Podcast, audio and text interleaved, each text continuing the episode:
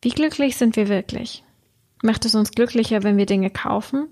Und vor allem, was ist das überhaupt Glück? Das sind alles brandaktuelle Fragen, mit denen sich der eine oder andere von uns bestimmt schon beschäftigt hat. Aber eben nicht nur wir, sondern auch antike Philosophen wie Aristoteles oder Diogenes. Die fanden nämlich auch, dass sie und ihre Zeitgenossen im Überfluss lebten und nicht alle fanden das gut. Wie die Denker von damals über Glück und Konsum gedacht haben und was wir heute noch daraus lernen können, darum geht es heute im Utopia Podcast.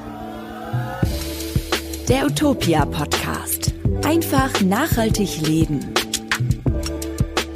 Und damit willkommen beim Utopia Podcast. Ich bin Katharina Schmidt, Redakteurin bei Utopia. Und bei uns geht es heute um Glück und Konsum. Und zwar wollen wir das aus einer philosophischen Perspektive beleuchten. Dazu habe ich mir die Philosophin und Autorin Dr. Ines Maria Eckermann eingeladen. Sie hat nämlich ein Buch zu dem Thema geschrieben.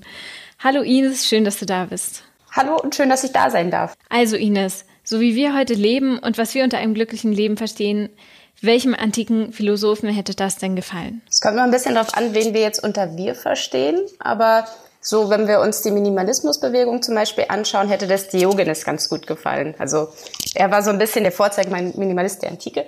Er hatte, also so wird das erzählt, dass er nur so einen Beutel hatte, den er mit sich rumgetragen hat. Da war dann ein Mantel drin für kältere Tage und er hatte wohl auch eine Schüssel da drin wo er dann draus getrunken und gegessen hat. Und einer Anekdote nach scheint er diese Schüssel irgendwann weggeworfen zu haben, weil er gesehen hat, dass ein Junge einfach zu einem Brunnen gegangen ist und so die Hände zu einer Schüssel geformt hat und daraus getrunken hat. Und dann hat er wohl gesagt, ach, dieser Junge hat mich im Minimalismus übertroffen und hat dann eben seine Schüssel weggeworfen und hatte dann entsprechend noch weniger Dinge als vorher. Ein Hardcore-Minimalist. Genau, also er war quasi so der Erste dieser Gattung, auch wenn das damals natürlich noch nicht so hieß. Gibt es noch andere philosophische Strömungen, die sich heute wiederfinden lassen? So ein bisschen ähm, könnte man sagen, dass so diese Idee der Spaßgesellschaft, also das nennt man ja manchmal auch Hedonismus, mhm. das gab es in der Antike eben auch schon. Also da wurde es quasi erfunden. Und diese Idee, dass man im Leben halt nach, nach Lust und nach äh, Spaß strebt, das hatten die eben damals auch schon, also vor über 2000 Jahren. Nur war das da ein bisschen anders, als wir das heute uns vielleicht vorstellen. Also heute geht man eher davon aus, dass man möglichst viel Spaß halt hat und äh, nach Mallorca fliegt und aus einem Eimer Sangria trinkt. Das stellen wir uns ja vielleicht drunter vor. Äh, und damals war das eher so ein bisschen strategischer. Also ein antiker Hedonist hätte jetzt kein Saufgelage gemacht, wenn er genau gewusst hätte, dass er am nächsten Tag dann den Kater seines Lebens hat. Also es war immer so eine Abwägung zwischen, das bringt mir Freude oder Spaß und das sind dann die Konsequenzen davon. Das wurde dann immer so ein bisschen abgewogen, ob das jetzt wirklich dann auf Dauer auch so toll ist. Okay, also gab es schon Unterschiede. Gäbe es denn auch eine, einen Philosophen, dem unser Lebensstil gar nicht gefallen hätte, weil er zum Beispiel seiner Philosophie eines glücklichen Lebens widerspricht? Könnte mir vorstellen, dass es Aristoteles nicht so gut gefallen hätte, wie wir heute leben, weil er sich vor 2400 Jahren etwa schon angeschaut hat, wie seine Mitmenschen damals gelebt haben. Dann hat er geguckt, was es da so für klassische Lebensstile gibt. Er hat dabei einen Lebensstil rausgefiltert, wo die Menschen sich sehr daran orientieren, viel Geld zu verdienen oder Macht zu haben, Ruhm zu haben. Und das war in, der, in seiner Gesellschaft ein sehr, sehr hoher Wert, fand Aristoteles. Bei uns ja auch. Und das ne? sehen wir heute. Genau, also das sehen wir heute auch noch, dass vielen Menschen Geld eben wichtig zu sein scheint oder Statussymbol, also irgendwie ein tolles Auto zu haben oder eine Uhr, mit der man angeben kann. Und das war Aristoteles Meinung nach eigentlich der beste Weg ins Unglück, weil also er hatte ein bisschen eine andere Definition als das, was wir heute vielleicht unter Glück verstehen würden. Aber trotzdem kann man da so ein bisschen ablesen, dass jemand, der eben sehr auf Geld aus ist, unter Umständen gar nicht unbedingt glücklich werden wird, sondern eben unter Umständen die falsche Richtung rennt. Okay, wenn ich das ähm, noch richtig im Kopf habe von deinem Buch, dann spricht Aristoteles auch von der Sucht nach mehr, der Pleonexia. Könntest du uns erklären, was das ist und was man dagegen tun kann? Das ist ein Wort, das fand ich ganz spannend, als ich es das erste Mal gesehen habe, weil damit in der Antike einfach ein Wort da war, mit dem man die Sucht nach mehr beschreiben konnte. Also heute haben wir da ja gar nicht unbedingt mehr ein Wort für, weil das einfach so normal geworden ist. Und damit haben die ausgedrückt, dass wir eigentlich immer danach streben, mehr oder was Besseres zu haben und dadurch eigentlich immer in so einer Unruhe sind, weil wir eigentlich die ganze Zeit auf der Suche sind. Okay, verstehe. Und für Aristoteles ist das auch so, dass diese Pleonexia eigentlich ein Zeichen von Unrecht ist, weil wenn ich mehr habe, hat ja logischerweise jemand anders weniger. Und deshalb für ihn hat das auch so eine moralische Dimension. Es ist nicht nur so, dass wir uns selbst damit stressen, weil wir die ganze Zeit mehr verdienen möchten, sondern einfach auch anderen unter Umständen damit was wegnehmen. Hm, und was kann man dagegen tun, gegen die Pleonexia? Also Philosophen gehen ja immer davon aus, dass man das meiste damit lösen kann, indem man nachdenkt. Das mag für viele auch funktionieren. Also indem man sich das einfach bewusst macht, dass wir eben diesen Drang danach haben. Ursprünglich kommt das ja daher, dass unser Gehirn uns dafür belohnt, wenn wir was Neues lernen. Und was Neues zu kaufen ist ja quasi so die Abkürzung dahin. Dass wir einfach dann belohnt werden dafür, dass in unserem Leben irgendwas Neues ist. Und in der Antike lief das eben dann darüber, dass man einfach schaut, so ja, wird mich das glücklich machen? Also gerade bei Aristoteles ist das so, der schaut halt immer, was für Ziele habe ich, was sind die Teilziele dahin und führen die alle in die richtige Richtung. Und deshalb ist einfach zwischendurch mal zu schauen, wo stehe ich gerade und macht mich das glücklich, ist eigentlich ganz hilfreich. Also wenn man sich überlegt, so wenn ich mir jetzt diese Bluse kaufe, wird mich die glücklicher machen langfristig, hat man eigentlich relativ schnell eine Antwort. Da sprichst du schon ein Thema an, wo ich mich sehr gut wiederfinden kann. Nämlich oft ähm, steht man ja vor der Frage, ob man sich dieses Teil oder jenes Teil wirklich kaufen sollte, weil es etwas ist, was man wirklich braucht, oder ob es dann irgendwie nach einer Woche ungenutzt im Schrank liegen wird. Hast du einen Tipp, wie man das schon vorher herausfinden kann? Ja, am einfachsten ist es eigentlich, dass man sich schon mal überlegt, dass Impulskäufe da eigentlich selten so der Weg sind zu dem, was man wirklich haben möchte. Weil manchmal sieht man irgendwie ein Angebot und denkt sich, oh, das ist schnell weg, ich muss jetzt sofort zuschlagen. Aber meistens sind das ja Dinge, die man sonst gar nicht auf dem Schirm hatte. Also wenn ich nicht das schon seit Monaten haben wollte und jetzt genau gerade das im Angebot ist, ist das eigentlich selten was, was wir wirklich länger schon haben wollten. Also das heißt, wenn man sich die Impulskäufe verkneift, dann ist man schon mal ein ganzes Stück weiter. So beim Online-Shopping könnte man sich ja auch überlegen, dass man das vielleicht, das, was man sich jetzt gerade überlegt zu kaufen, dass man das für einen Tag einfach im Warenkorb liegen lässt und dann nochmal eine Nacht drüber schläft und am nächsten Tag will man es manchmal gar nicht mehr haben. Das ist ja dann auch schon ein Zeichen, dass es einen langfristig gar nicht weiterbringen wird. Ansonsten kann man sich auch überlegen, so ja, was wird mein Zukunfts-Ich dazu sagen? Also wird mir diese total modische Geschichte, die ich mir da als Klamotte kaufen möchte, auch in drei, Ta drei Tagen, drei Jahren noch gefallen. Und das ist ja gerade bei Sachen, die sehr der Mode folgen, wirklich selten so. Jetzt nochmal zu einem philosophischeren Thema, Glück und Konsum. Gibt es denn in der Philosophie, laut der Philosophie, so etwas wie materielle Voraussetzungen, um glücklich zu sein? Kommt wie immer ein bisschen darauf an, wen man fragt. Also ich bin ja, was die Theorien angeht, eher so in der Antike unterwegs und da gibt es wirklich große Unterschiede. Also Aristoteles zum Beispiel, mit dem wir ja gerade schon gesprochen haben, der hat eine ganze Liste von Dingen, die man haben muss. Also zum Beispiel sagt er, dass man Mann sein muss. Da wären wir beide jetzt schon mal raus. Aber er sagt ja, man muss, muss ähm, eine gute Abstammung haben, also quasi eine reiche Familie, dann äh, musst du gut gebaut sein, also Muskeln haben und gesund sein und eben auch ein gewisses Maß an Geld haben.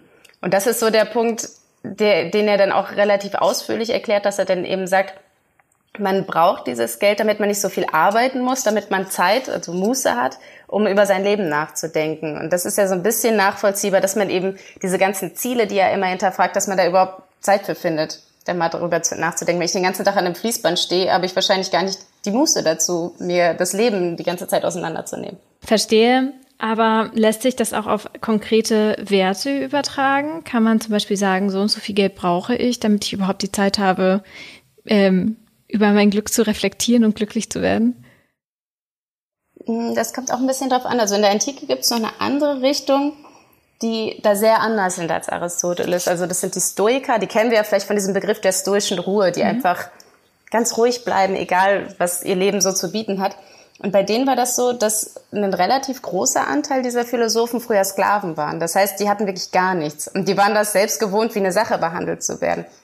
Und die haben das ja, also Epiktet ist einer von denen und von dem wird gesagt, dass er einer der glücklichsten Menschen seiner Zeit war, obwohl er eben Sklave war ganz lange und eben auch mit einer Behinderung aus dieser Sklaverei rausgekommen ist, weil er von seinem Besitzer eben misshandelt wurde. Das heißt, wenn solche Leute das hinkriegen, dann scheint es zumindest in der Antike nicht unbedingt materielle Voraussetzungen für Glück zu geben. Und er hatte eben auch diese geistige Freiheit, obwohl er eben nicht frei war, de facto. Genau, und heute ist es so, da gibt es verschiedene Untersuchungen zu, dass das Glück steigt, je mehr man verdient, allerdings nur bis zu einem gewissen Punkt. Also man kann sehen, dass wenn der Lebensstandard gesichert ist, wenn ich weiß, wie meine Miete gezahlt ist und dass ich nächsten Monat auch noch was zu essen habe und, und eine Kleidung kaufen kann, bis zu dem Punkt fühlt man sich immer wohler, weil es einfach wirklich was Existenzielles ist, dass man sich diese Sachen leisten möchte. Und wenn danach mehr dazu kommt, dann bringt uns das unter Umständen gar nicht unbedingt so viel weiter, was das Glück angeht. Und in den 70ern gab es da eine der ersten Untersuchungen zu, da lag das Jahreseinkommen, bis dem man immer glücklicher wird, so bei etwa 25.000 Dollar im Jahr. Mhm. Und ich habe kürzlich gelesen, dass das in Deutschland jetzt anscheinend auf 60.000 Euro im Jahr gestiegen ist, was ja relativ viel ist, würde ich sagen. Würde ich auch sagen. Und da kann man, also das ist ja kein Richtwert. Wenn man vorher schon glücklich ist, ist das durchaus in Ordnung. Okay, verstehe. Eine ziemlich hohe Summe für das Glück. Passend dazu, viele Menschen gehen ja auch gerne shoppen, wenn sie frustriert sind oder weil sie einen schlechten Tag auf der Arbeit hatten. Das löst dann schon ein kleines Glücksgefühl aus. Kannst du uns erklären, warum das so ist und ob das Glück von Dauer ist? Ein bisschen kommt das dadurch, dass eben unser Gehirn uns für was Neues belohnt. Also das war ursprünglich wahrscheinlich gedacht, damit wir, also die Urzeitmenschen quasi immer wieder was Neues lernen, neue Fähigkeiten kriegen. Und deshalb fühlt sich das gut an. Aber angenommen, ich nehme jetzt vor, eine neue Sprache zu lernen, ist das natürlich viel umständlicher, als einfach in den Laden zu gehen und mir irgendeinen Teil zu kaufen. Und das, was im Gehirn passiert, scheint da relativ ähnlich zu sein. Das heißt, es ist quasi mir was zu kaufen, ist so die Abkürzung zu diesem Gefühl bevor ich jetzt Mandarin lerne, kann ich mir auch lieber irgendwie ein neues T-Shirt kaufen. Also, das ist etwas einfacher. Ähm, das Problem dabei beim Shoppen ist halt einfach nur, dass das, wenn wir da überhaupt von Glück sprechen können, also eigentlich ist das ja eher sowas wie, wie Spaß oder Freude, halt irgendwie was Kurzfristiges. Das geht halt einfach sehr schnell vorbei. Und Glück ist zumindest in den Philosophien, die ich ganz interessant finde, eher eine Lebenseinstellung. Das heißt, es ist eher was Langfristiges und das könnte man vielleicht auch eher mit dem Wort Zufriedenheit beschreiben. Und die kriegt man, ich wüsste nicht, was man kaufen müsste, dass man langfristig zufrieden wird. Und vielleicht hast du da ja eine Idee. ja, da fällt mir gerade auch nichts ein. Es ist bestimmt relativ schwierig, sich mit materiellen Dingen Glück zu erkaufen. Gleichzeitig kann, ist so eine Denkweise, wie du sie gerade beschrieben hast, auch schlecht für die Umwelt, wenn man etwas weiterdenkt. Denn jedes Produkt, das entsteht, das wir uns beim Shoppen kaufen, das besteht ja aus Ressourcen und diese Ressourcen müssen dann erstmal gewonnen oder abgebaut werden und dann irgendwo in der Welt verarbeitet. Die Baumwolle für ein T-Shirt zum Beispiel wird in Indien angebaut, verarbeitet wird sie in Bangladesch und ins Regal kommt sie dann bei uns in Europa. Und bei Elektrogeräten wie Smartphones ist das noch schlimmer, denn die beinhalten seltene Erden und deren Abbau ist extrem umweltschädlich oft. Das heißt, unser Konsum macht uns erstens nicht langfristig glücklich und zweitens sollten wir darüber nachdenken, wie er sich auf die Umwelt auswirkt. Aber Ines, müssen wir in der Umwelt zuliebe alle Minimalisten werden, so wie Diogenes oder müssen wir uns der Zero Waste Bewegung anschließen oder gibt es noch andere Möglichkeiten, unseren Konsum umweltfreundlich umzukrempeln? Ich finde das immer ein bisschen schwierig, mit müssen zu arbeiten, weil also ich weiß nicht, wie es dir da geht, aber ich werde ganz schnell bockig, wenn ich irgendwas muss. Mhm. Und deshalb finde ich es immer netter, wenn man so ein bisschen weniger extrem vorgeht und einfach sagt, ja, schau doch mal, ob du irgendwo was reduzieren kannst. Mhm. Also es gibt ja auch Low Waste statt Zero Waste, weil von 100 auf 0 runterzugehen, ist, glaube ich, das denkbar Schwierigste. Für manche mag das wunderbar funktionieren, aber ich glaube, für den Durchschnittsmenschen ist es schon ein bisschen einfacher, einfach nach und nach kleine Dinge umzustellen und dann langsam ans Ziel zu kommen. In deinem Buch äh, stellst du ja auch ein Konzept vor, das uns helfen kann, ähm, weniger zu konsumieren, nämlich die Konsumgelassenheit. Kannst du uns mal erklären, was das genau ist? Äh, ja, dieses Konzept hatte ich mir überlegt, um ein bisschen eine gelassenere Form zu haben, die vielleicht neben sowas wie Zero Waste oder Minimalismus stehen kann, weil der gerade, wenn man so auf YouTube schaut oder so, sehr oft in die Extreme geht. Also klar sind das immer nur so diese Vorbilder, die natürlich extremer sein müssen, weil sonst inspirieren die ja auch nicht so sehr. Aber bei der Konsumgelassenheit geht es eben darum, einfach ein bisschen entspannter mit den Dingen umzugehen. Das heißt, die steht auch vor dem Minimalismus, weil da geht es ja auch darum, dass man die Sachen, die man schon hat, vielleicht aussortiert und, und mit weniger lebt, was doch alles durchaus seine Berechtigung hat. Und bei der Konsumgelassenheit geht es dann schon darum, dass man im Vorhinein schaut, also bevor man seine Wohnung vollstopft mit Dingen, da vielleicht einfach ein bisschen entspannter wird und sich denkt, so brauche ich das überhaupt? Muss ich jetzt diese ganzen Sachen alle in mein Leben bringen oder kann ich auch einfach, wenn ich die Werbung sehe, mir denken, ja, pff, muss ich jetzt auch nicht kaufen. das wird mich jetzt auch nicht glücklicher machen. Also, dass man da einfach eine gelassenere und entspanntere Haltung gegenüber Konsum gewinnen kann. Verstehe. Du hast gemeint, du hast dir das Konzept ausgedacht? Genau, also soweit ich weiß, äh, stammt das von mir. Also ich habe es bisher noch nicht irgendwo anders gefunden. Ähm, und die Idee dazu kam mir, während ich meine Doktorarbeit geschrieben habe. Da ging es eben auch schon um Glück und antike Glückstheorien und wie das eben heute auf uns wirken kann. Und da habe ich eben auch schon diese Idee, dass die Menschen vor über 2000 Jahren immer mehr haben wollten, schon entdeckt. Das fand ich total interessant, dass die damals schon damit zu kämpfen hatten, dass Leute irgendwie so auf Status und auf Geld aus sind, mhm. wo wir ja heute das Gefühl haben, dass das so das Markante an unserer Gesellschaft ist. Mhm. Irgendwie bin ich da mental so ein bisschen dran hängen geblieben, habe mir überlegt, was kann man der ganzen Sache denn entgegengesetzten? Und das war eben die Konsumgelassenheit. Dass ich mir überlegt habe, so ja, es gibt zwar Begriffe, die in eine ähnliche Richtung gehen, also so im Naturschutzbereich wird ja oft von Suffizienz gesprochen, was so eine gewisse Genügsamkeit ist. Aber das geht ganz oft einher in den Definitionen mit Verzicht. Und das ist auch wieder, finde ich, ein bisschen schwierig, weil man da das Gefühl hat, es wird einem was weggenommen. Und bei einer Gelassenheit ist ja einfach so, ja, man will es gar nicht. Man muss auf gar nichts verzichten, weil, ne, wenn ich es nicht will, dann muss ich auch nicht darauf verzichten. Absolut. Und ähm, hast du Tipps für uns, wie wir Konsumgelassenheit am besten anwenden, zum Beispiel beim Einkaufen? Was halt hilft, ist, dass man einfach bei Werbung mal sich überlegt, was denn dahinter steht. Weil meistens ist es einfach ein Unternehmen, was wachsen möchte, was mehr verkaufen möchte und ob das unbedingt für uns sinnvoll ist, ist ja eine ganz andere Frage. Also ich habe äh, ich habe vor einiger Zeit mal eine Werbung gesehen von einem Mobilfunkanbieter, die damit geworben haben, dass man jedes Jahr ein neues Smartphone kriegt. Und ich weiß nicht, wie es anderen damit geht, aber meine Smartphones halten tatsächlich länger als ein Jahr. Also ich benutze die gerne auch, bis sie sich auflösen. Deshalb, das sind so Sachen, was halt ein Werbeversprechen ist, damit man das Gefühl hat, man ist so Technologievorreiter und kann dann eben zeigen, dass man das neueste mhm. Telefon hat. Aber die Frage ist, ob das wirklich so sinnvoll ist, ob das wirklich so viel Funktionen hat, die wir vorher nicht hatten und ob uns das im Leben so viel weiterbringt, einfach immer dieser Werbung hinterher zu rennen ob uns das wirklich glücklicher macht, wie die Werbung so ein bisschen ähm, andeutet. Genau, also eigentlich, so wie du die Frage stellst, ist die Antwort ja relativ klar. Also mhm. ich glaube, die wenigsten Menschen macht ihr Smartphone wirklich sehr viel glücklicher. Mhm, absolut. Aber gleichzeitig ist es ja für viele ein Problem, das im Voraus zu wissen, ob es, ob man, ob das, was man kaufen möchte, einem lange Freude bereiten wird oder nach einigen Tagen ungenutzt im Regal steht. Hast du da vielleicht einen Tipp, wie man das abschätzen kann? Manchmal kann man sich ja überlegen, ist das jetzt was, was ich spontan in diesem Moment möchte? Also da spricht man auch von einem Impulskauf, dass ich jetzt gerade an einem Laden vorbeigehe und dann sehe ich, oh, das ist aber ganz toll, mhm. das muss ich jetzt unbedingt einpacken. Und das ist ganz oft was, zumindest meiner Erfahrung nach, was man gar nicht wirklich braucht, weil meistens die Sachen, wo man weiß, die braucht man, meinetwegen neuen Fahrradmantel, weil der Reifen geplatzt ist, das braucht man und das weiß man auch, weil ist halt ein Platter jetzt im Reifen. Aber wenn ich an einem Laden vorbeigehe und spontan was haben möchte, habe ich mir das ja selten lange überlegt. Und entsprechend ist dieses Gefühl, dass man das braucht, das verpufft dann entsprechend auch häufig schneller.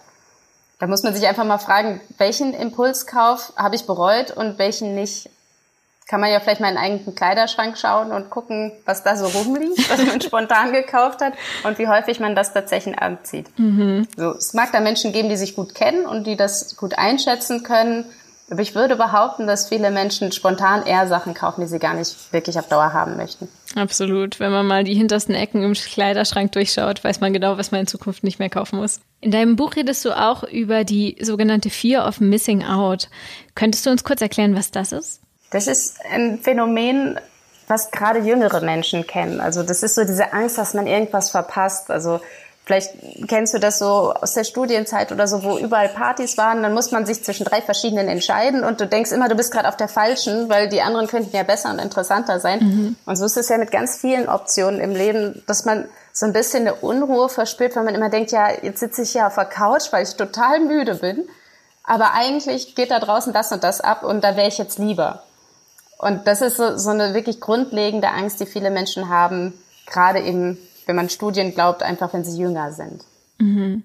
Lässt sich auch so ein bisschen auf wieder Produkte wie das Handy übertragen, oder? Man hat gerade eins, das ein Jahr alt ist, aber das nächste Handy könnte ja so und so viel besser sein. Genau, man hat irgendwie die ganze Zeit das Gefühl so, ja, wenn ich das jetzt hab, dann verpasse ich was, oder wenn ich das jetzt mache, dann verpasse ich was. Also man ist eigentlich nie wirklich angekommen an der Stelle, wo man gerade ist. Mhm. Und was kann man dagegen machen? Was tatsächlich zu helfen scheint, wenn man so diesen ganzen psychologischen Studien glaubt, ist älter zu werden.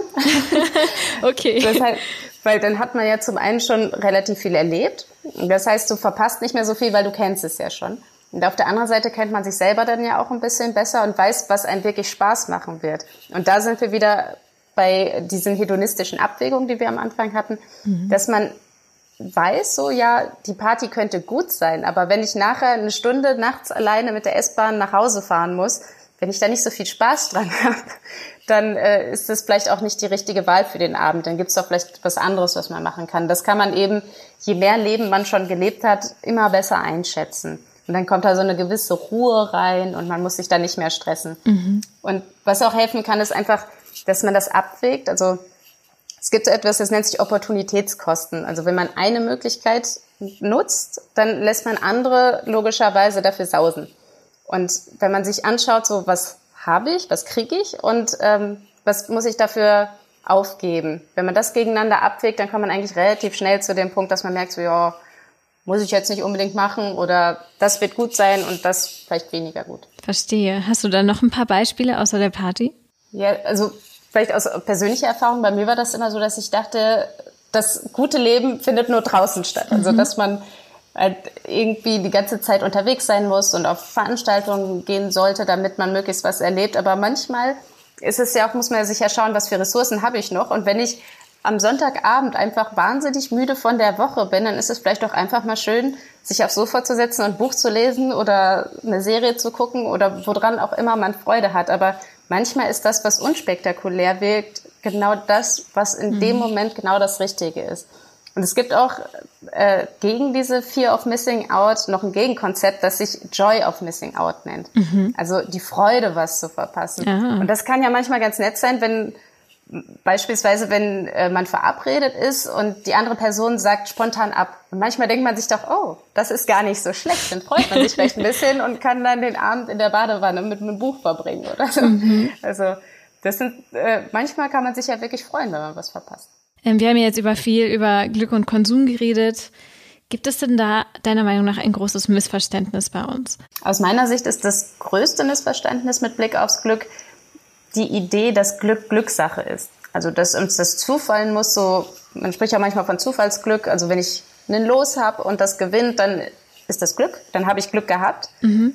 Das finde ich ein bisschen schwierig, weil Glück aus meiner Sicht eher eine Lebenseinstellung ist. Also Glück ist ein steter Prozess und nicht etwas, was plötzlich spontan passiert. Das wäre eher Freude oder Spaß, mhm. sondern Glück ist einfach ein bestimmter Blick aufs Leben und wie ich eben durchs Leben gehe, wie ich meine Ziele setze und dass ich einfach da durchkomme und wenn ich 90 bin, auf mein Leben zurückblicke, mir denken kann, ja, das ist ganz gut gelaufen. Mhm. Verstehe. Und ähm, wenn wir jetzt aber reflektiert haben und ähm, trotzdem uns nicht so glücklich fühlen, gibt es dann ein paar Tipps, mit denen wir, hm, mit denen wir glücklicher werden können? Das ist ja, wenn man Philosophen fragt, sagen die immer nachdenken. Nachdenken mhm. hilft immer. mhm. Und das ist auch, wenn es um Glück geht, tatsächlich kann das helfen. Also es gibt immer Gründe, aus denen man momentan nicht glücklich sein kann. Da hilft dann Nachdenken meistens nicht ganz so viel. Es gibt in einigen Situationen die Möglichkeit zu schauen, wo stehe ich gerade. Und die Stoiker haben uns da eben drei Auswahlmöglichkeiten mhm. gegeben. Und die sagen, alles, was passiert und alles, was es auf diesem Planeten gibt, kann man in gut, schlecht und ist irgendwie egal einteilen. Ich habe in dem Buch ein Beispiel gegeben von zwei Menschen, die durch die Stadt joggen, falls du dich daran erinnerst. Mhm. Der, also der eine ist fit und läuft regelmäßig und der andere hat gerade angefangen und lässt sich halt so ein bisschen von dem anderen motivieren. Und dann kommen die beiden an eine rote Ampel und der Fitte denkt sich, oh, ich will hier gar nicht halten, ich will weiterlaufen, ich bin gerade so im Flow. Und der andere ist total glücklich, weil sich denkt, oh, jetzt kann ich endlich anhalten, durchatmen. Der andere macht die ganze Zeit so einen Stress und jetzt mhm. habe ich hier eine Ausrede, mal stehen zu bleiben. Also die Ampel ist eigentlich gar nicht das Problem, sondern die beiden Menschen beurteilen das einfach ganz unterschiedlich. Und so kann man das eigentlich mit fast allem, was uns im Leben passiert, machen, dass man einfach schaut, ist das jetzt der Umstand oder das Ding als solches, was mich gerade stresst, oder ist das einfach nur mein Blick da drauf? Und da kann man dann eben auch einen Schritt weitergehen, sich denken, ja, wenn es denn jetzt wirklich so doof ist für mich, kann ich das ändern oder muss ich das akzeptieren oder kann ich davon irgendwie weggehen? Also angenommen, ich bin in der Stadt, in der ich lebe, total unglücklich, kann ich mein Umfeld ändern oder kann ich wegziehen? Also diese Optionen haben wir eigentlich fast immer im Leben, dass man schauen kann, wie gehe ich damit jetzt spontan oder langfristig um. Okay, danke für das Gespräch, Ines. Und danke Sehr für gerne. die vielen Tipps. Wir haben Ines Buch übrigens auch in einem Artikel besprochen. Den Link dazu findet ihr in der Podcast-Beschreibung. Falls ihr Fragen oder Anregungen zum Thema Glück habt oder euch ein bestimmtes Thema für den nächsten Podcast wünscht, dann schreibt uns das gerne an redaktion.utopia.de betreff Podcast. Das war's auch schon mit dieser Folge. Danke fürs Zuhören und wenn ihr keine Folge verpassen wollt, dann abonniert diesen Podcast gerne in der App eurer Wahl. Danke und bis nächste Woche. Der Utopia Podcast. Einfach nachhaltig leben.